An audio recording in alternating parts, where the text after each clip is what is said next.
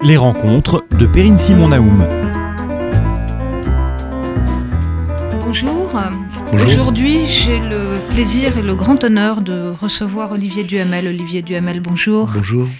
Euh, c'est difficile de vous présenter, surtout de résumer votre euh, immense carrière. On vous connaît comme grand constitutionnaliste, comme professeur de droit, comme président de la Fondation nationale des sciences politiques depuis 2016, comme ancien député européen de 1997 à 2004, comme auteur de très nombreux ouvrages, notamment euh, avec Guy Carcassonne sur la Ve République, d'un manuel de droit constitutionnel et d'institutions politiques que fréquentent assidûment les étudiants de Sciences Po, d'une formidable histoire des idées politiques avec François Châtelet et Evelyne Pizier, qui, à mon avis, euh, n'a pas perdu une ride.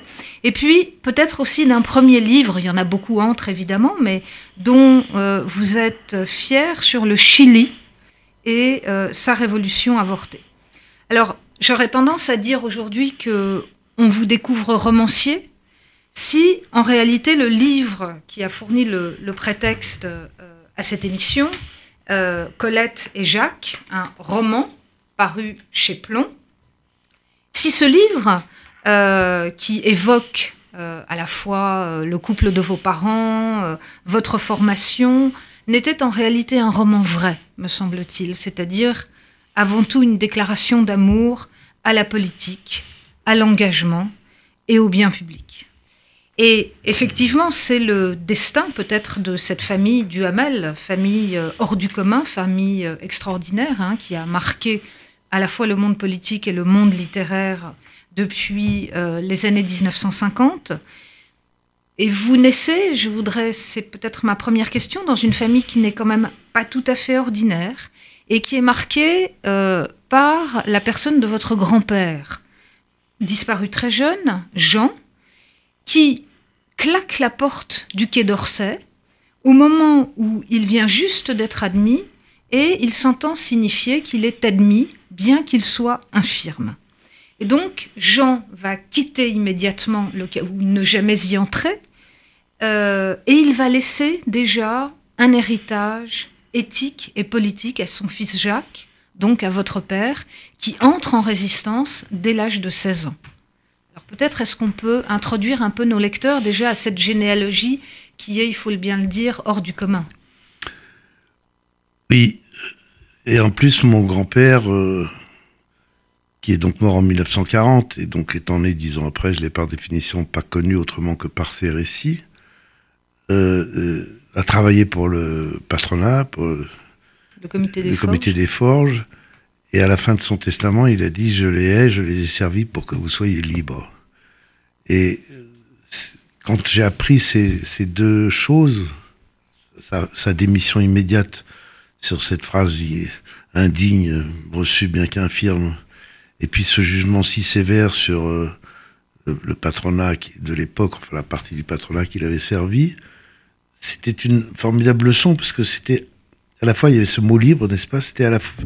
et puis quitter le Quai d'Orsay sur une phrase, c'est une manifestation de liberté incroyable aussi, et en même temps de qu'il y a une limite, qu'il y a des limites qu'on ne laisse pas franchir, et que donc euh, quand quelque chose est inacceptable, eh bien, euh, on prend tous les risques, mais on refuse.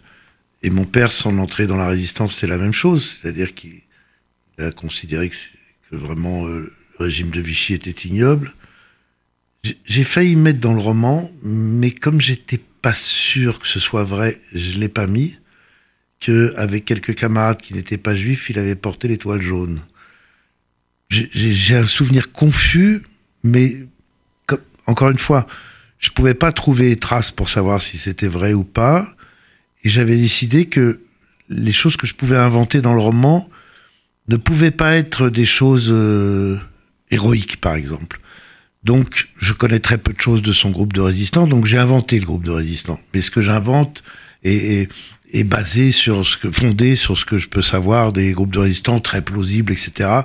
Si c'était pas ces personnages-là, c'en était d'autres qui ressemblaient, ce qu'ils ont fait. Euh, je me suis inspiré d'un autre résistant que j'ai connu, qui était un ami de la famille, etc., dont je ne sais pas s'il était ou pas dans le groupe de mon père, peu importe. Je, je, je ne disais rien d'au-delà d'une réalité euh, qui a existé, et peu importe qu'elle a existé dans ce groupe-là ou dans l'autre. Mais euh, pourquoi je vous dis ça, je sais pas, je l'ai jamais raconté cette histoire de l'étoile. Si, si, peut-être pour, pour essayer de dire euh, cette question, les gens me disent roman, pas roman. Pourquoi vous dites roman puisque c'est les vrais, ce sont les vrais noms, ce sont les histoires vraies et tout. Ben, je réponds justement, écoutez, je connaissais pas le groupe de résistants. la seule chose que je savais, c'est que c'était dans une épicerie et que la dame s'appelait Madame Pierson parce que quand j'étais gosse, elle amenait de la charcuterie à la maison 15 jours avant Noël et qu'un beau jour, j'ai dit à mon père, mais qui est cette dame? et qui m'a répondu, c'est parce qu'on se réunissait chez elle. Et pour faire vivre ce groupe, il fallait bien que j'invente. Si j'invente, je pouvais pas mettre récit alors que c'était inventé. Et du coup, euh, euh, les gens qui étaient un peu comme ça sur les cases, romans, récits, vous auriez dû ci, vous auriez dû ça, euh, admettre que de temps en temps on est tellement à la limite entre les deux que finalement peu importe. Mais alors, justement, vous me donnez l'occasion d'une question de fond quand même sur euh, la démarche qui est la démarche qui est la, vôtre, parce que en réalité, on voit bien que ce qui structure euh, ce récit roman, euh, c'est euh, le couple euh, extraordinaire de vos parents, et on ne sait pas s'il faut d'abord parler de Jacques Duhamel ou s'il faut parler de, de, Colette Duhamel, mais c'est surtout des existences qui sont fondées à partir d'idéaux, à partir de combats pour des idées. Et donc ce que je trouve extrêmement passionnant, c'est que dans la position qui est la vôtre aujourd'hui, euh, vous ayez eu le besoin, d'une part, de dire ça, d'articuler un récit autour de cet amour des idées. Comme si, et vous me direz si je me trompe ou non, mais votre action publique montre que sans doute je me trompe, euh, il était difficile maintenant de penser qu'on puisse avoir ce type de conduite et que le combat pour les idées puisse mener des vies. Ben, il y a beaucoup de choses dans votre question. Euh, sur l'intention dans le passage à l'écriture, il n'y a pas d'intention. Aucune. J'ai perdu l'être que j'aimais le plus au monde, Evelyne Pizier. La semaine suivante, pour parler d'autre chose, je raconte une de ces histoires de famille. Des amis me disent Tu devrais l'écrire. Et je me suis jeté dans l'écriture. J'ai appris après que plusieurs romanciers différents disait l'écriture, c'est ce qui permet de lutter contre la mort. Moi, ça a été ça, la seule motivation. Je voulais ni euh, particulièrement rendre hommage à mes parents, euh, ni euh, évoquer un monde différent de celui d'aujourd'hui, dans lequel on avait le sens de l'idéal, le sens de l'intérêt général, le sens du service public.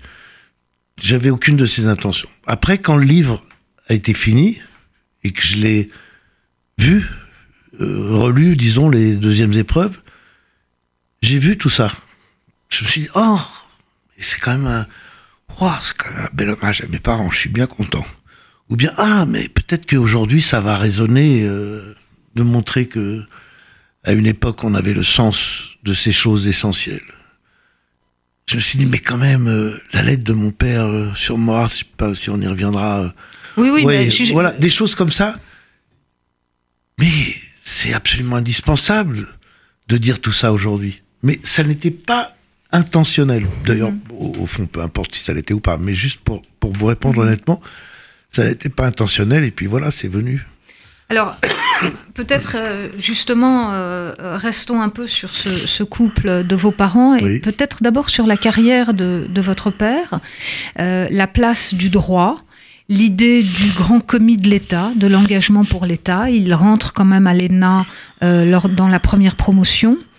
Euh, euh, et la lettre liée au, procès de Maurras. C'est-à-dire, mon père a 27 ans. 27 ans, hein, c'est pas vieux. Il est conseiller au cabinet du ministre de la Justice, garde des Sceaux. C'est-à-dire qu'il a un poste très important qui s'appelait Edgar Faure et avec lequel depuis 2-3 euh, ans il était très lié. Il admirait et il avait une vraie amitié. Et puis il y avait une Maurras avait été condamné, était emprisonné, il y avait une demande de grâce. Et la grâce, elle est prononcée par le président de la République, mais le garde des Sceaux doit émettre un avis. Et Edgar Faure allait émettre un avis favorable, et mon père a considéré que c'était inacceptable. Pas parce que Maurras avait développé des idées d'extrême droite, parce qu'il avait appelé à la chasse aux juifs nommément. Il avait cité la famille Worms à Nice, pourquoi personne ne s'occupe d'elle Et ils avaient été assassinés huit jours après. La famille Worms, c'était la même famille parce que, que Roger Stéphane. Roger Stéphane, c'était son nom de résistance. C'était en plus un ami de mon père, donc il savait tout ça. Et il fait cette lettre à Edgar Faure. Mon silence vaudrait approbation, ma démission sera mon cri. La lettre est magnifique, j'ai eu la chance qu'on me la retrouve, je l'ai produite telle qu'elle dans le livre. Et du coup, Edgar Faure a mis le dossier en dessous, euh, et comme les gouvernements duraient pas très longtemps, on est passé à un autre poste, et donc mon père a continué à travailler avec lui. Mais c'est extraordinairement emblématique de ce que mon père, qui appréciait sur toute chose la tolérance, qui vénérait sur toute valeur la liberté, considérer que, là encore, pas au-delà d'eux.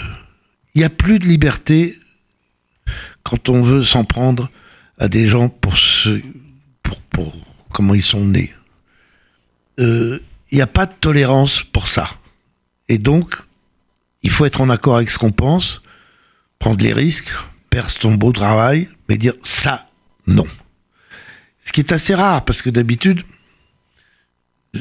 le risque des gens qui euh, vénèrent la tolérance et la liberté, c'est de tout accepter. C'est ça le risque.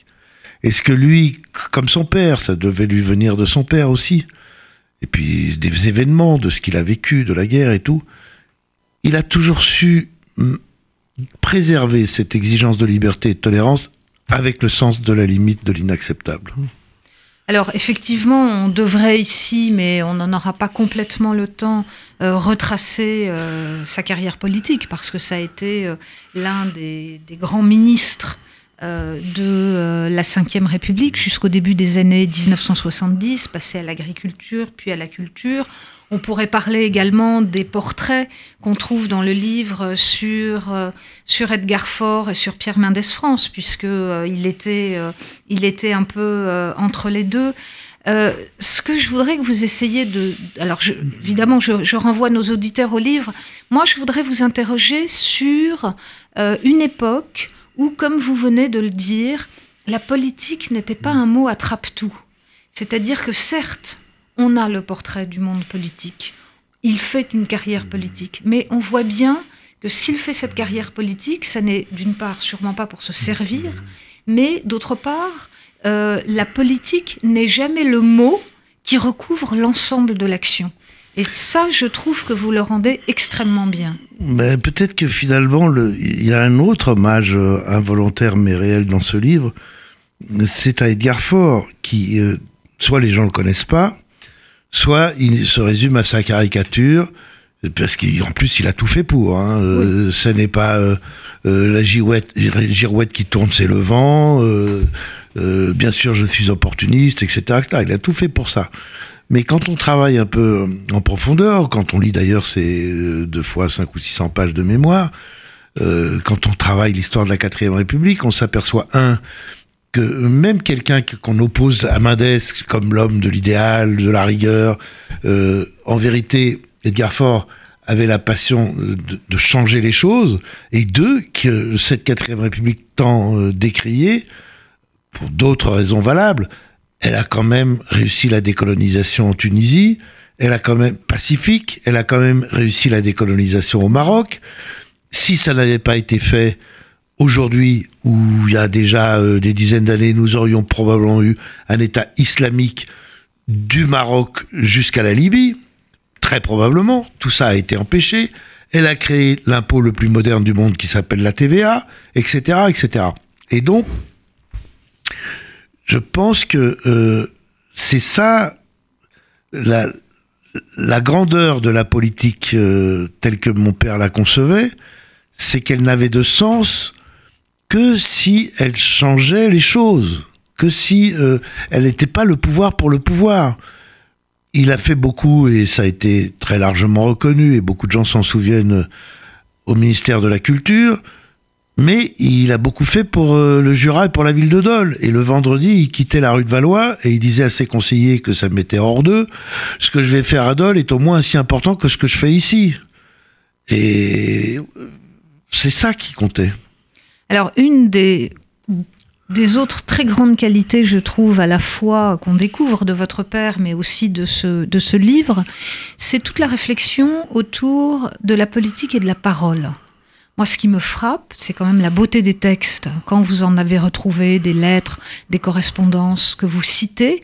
Mais ce qui me frappe aussi, c'est, euh, je dirais, l'extrême euh, précision et concision du langage que vous employez pour décrire finalement euh, votre vie dans cette famille, la vie dans cette famille, où les lettres euh, occupent une place majeure, puisque Colette, votre mère, va diriger les éditions de la Table Ronde avant de devenir la, la, femme de Claude Gallimard et de s'occuper de littérature américaine chez, chez Gallimard. Donc, ce qui me frappe aussi, c'est euh, la manière, euh, si vous voulez, dont euh, on parle des choses dans cette famille. Et on en parle tout le temps. Et moi qui ai eu le très grand bonheur de fréquenter l'appartement de la rue Joseph Barra où vous étiez avec Evelyne Pizier, je me rappelle que ce qui m'avait frappé, c'est qu'on parle de tout. On parle de tout avec un esprit ouvert, mais on parle de tout en ayant réfléchi d'abord à ce qu'on veut dire. Qu'est-ce que vous voulez que j'ajoute Peut-être quelques mots. un bel hommage, mais euh, d'abord, je pense que ça vient de ça vient de la première chance que mes parents ont donnée à leurs enfants, qui était que, euh, disons à partir de l'âge de 7-8 ans, euh, on avait le droit d'assister à tout. Donc quand mon père recevait allez, mettons Pierre Salinger, le, mm. euh, là j'étais un peu plus âgé, je devais avoir 11-12 ans, le responsable presse de, de Kennedy, ou quand il recevait, euh, j'étais plus jeune, tel ou tel euh, contact avec Bourguiba dans les négociations de la Tunisie, et eh ben le gosse, il avait le droit, tu sais, mais tu, tu parles pas pendant qu'on parle, hein, mais il avait le droit d'être assis dans un coin du salon et d'écouter. Après, très vite, il avait le droit de parler aussi. Il avait le droit d'intervenir dans les, dans le salon, dans les déjeuners, etc. Les amis de mes parents disaient, mais vous êtes complètement fou, euh, vos enfants vont finir, vous c'est totalement anarchiste votre manière de les élever. Et mes parents répondaient, la seule chose qui compte, c'est qu'ils aient de bons résultats scolaires. Pour le reste, c'est très bien comme ça il nous emmenait le week-end. Euh, il y avait un magnat de la presse qui s'appelait Pierre Lazarev, qui dirigeait un quotidien qui s'appelait François, qui était tiré à plus d'un million d'exemplaires, et euh, donc qui gagnait beaucoup d'argent. Et lui, il louait une immense maison à Louvciennes, à 25 km de Paris, où il recevait tout le gratin politique, éditorial, euh, culturel, artistique, tout ce que vous voulez. Et les seuls enfants admis, c'était, je sais d'ailleurs pas pourquoi, c'était moi et mes frères. Donc on a baigné dans une atmosphère de liberté, de réflexion, d'égalité entre les êtres humains, puisque même un gosse de 12 ans avait le droit d'interrompre ou de contredire en tout cas un monsieur très important de 45 ans. Ça aide dans la vie.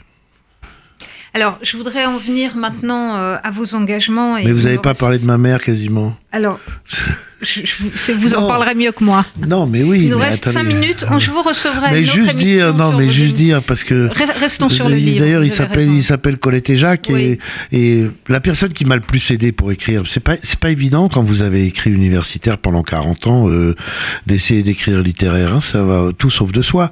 Et heureusement, j'ai eu une prof, une très jeune prof qui s'appelle Caroline Laurent, qui a d'ailleurs euh, coécrit à la fin sur les ordres d'Evelyne Pizier leur dernier, son dernier roman et soudain la liberté. Et c'est elle qui a été euh, ma prof pendant les débuts. Et donc, euh, elle me corrigeait des pages en me disant, mais non, là, tu écris comme un prof, euh, il faut que ce soit incarné, ça doit être en dialogue ou dans la tête d'un de tes personnages, mais pas comme ça, etc. Et donc, elle m'a dit, ce qui m'a fait très plaisir à la fin du livre, mais ce qui est formidable et qu'on découvre intégralement, c'est le personnage de ta mère. Et je pense, voyez, on me dit souvent, souvent, souvent, euh, ton père euh, a été un grand ministre de la culture. Moi, je trouve qu'on devrait me dire souvent, euh, ta mère a été une grande ministre de la culture, au sens ministre servir. Ma mère a servi la culture. Ma mère a, contribué à faire évoluer un temps favorablement les éditions de la Table Ronde. Ma mère a introduit James Baldwin et d'autres auteurs américains en France. A sauvé la librairie Gallimard euh, qu'un directeur financier voulait vendre pour faire du profit. Ma mère a contribué largement à la survie des éditions Gallimard en poussant Claude Gallimard à choisir pour éviter une guerre terrible après sa disparition, etc. Or, euh, les éditions Gallimard, les librairies, euh, la littérature anglo-saxonne, ce sont des éléments fondamentaux de la culture et de la liberté en France. Donc moi, je suis le fils de deux très grands ministres de la culture. Mon père qui a été ministre de la culture stricto sensu et ma mère qui a été ministre au sens estimologique du terme et qui a servi la culture. Et que ce livre permette de savoir ça, ça me plaît aussi, même si je l'avais pas écrit pour ça, c'est ça qu'on trouve à l'arrivée je suis content. Maintenant, vous pouvez parler de ce que vous voulez, mais je vous Alors, on n'aura plus le temps de parler de vos engagements, mais il faut Mais me moi, faire la pas- promesse de revenir. moi. Non, non, ça, ça a beaucoup d'intérêt, surtout dans la, surtout dans le contexte actuel. Peut-être euh, une dernière question, puisque votre mère euh, vous disait qu'on ne sortait jamais sans un livre euh, Oui. à la main. Quel est le livre que vous avez, avec lequel vous êtes sorti ce Alors, matin? alors écoutez, là tout à l'heure, j'avais très très peur d'être en retard, et donc euh, parce qu'on avait rendez-vous à 50, je crois que je suis arrivé à 53, donc exceptionnellement, j'avais pas de livre. parce Mais que ce matin, vous mais- êtes bien sorti et avec alors euh, oui oui à l'heure du déjeuner. Euh, pour vraiment me détendre j'avais un polar le prix du quai des Orfèvres, je sais plus comment il s'appelle, que je n'ai pas ouvert parce que j'ai croisé une amie que j'avais pas vue depuis 30 ans et qu'on a parlé, mais au cas où j'avais un polar parce que je lis, j'essaie de lire toutes sortes de choses. Et avant, quand je me réveille, euh, si vous voulez tout savoir, j'ai un dos douloureux, donc j'essaie de mettre de l'eau chaude dessus dans une mini baignoire. Et à ce moment-là, j'ai à côté de moi, du côté de Guermantes, et j'ouvre une page au hasard, et je lis, euh, j'ai jamais lu Proust, mais je lis Proust par des pages au hasard. Et je trouve ça très très agréable de lire comme ça aussi.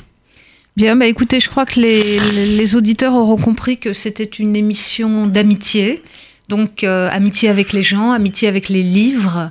Euh, donc, je les renvoie à ce très très beau texte, euh, Colette et Jacques, qui leur fera découvrir, je pense, beaucoup de choses, mais beaucoup de choses qui nous disent aussi euh, des choses de la période qu'on vit. Et j'espère vous revoir bientôt, Olivier Duhamel. Merci beaucoup. Et comme je dis à mes étudiants, euh, quand je les accueille, en tout cas aux étudiants de Sciences Po, quand je les accueille chaque année, je vous dis aussi à vous, euh, on connaît l'expression faire l'amour, on devrait inventer l'expression faire l'amitié. Merci beaucoup. À bientôt.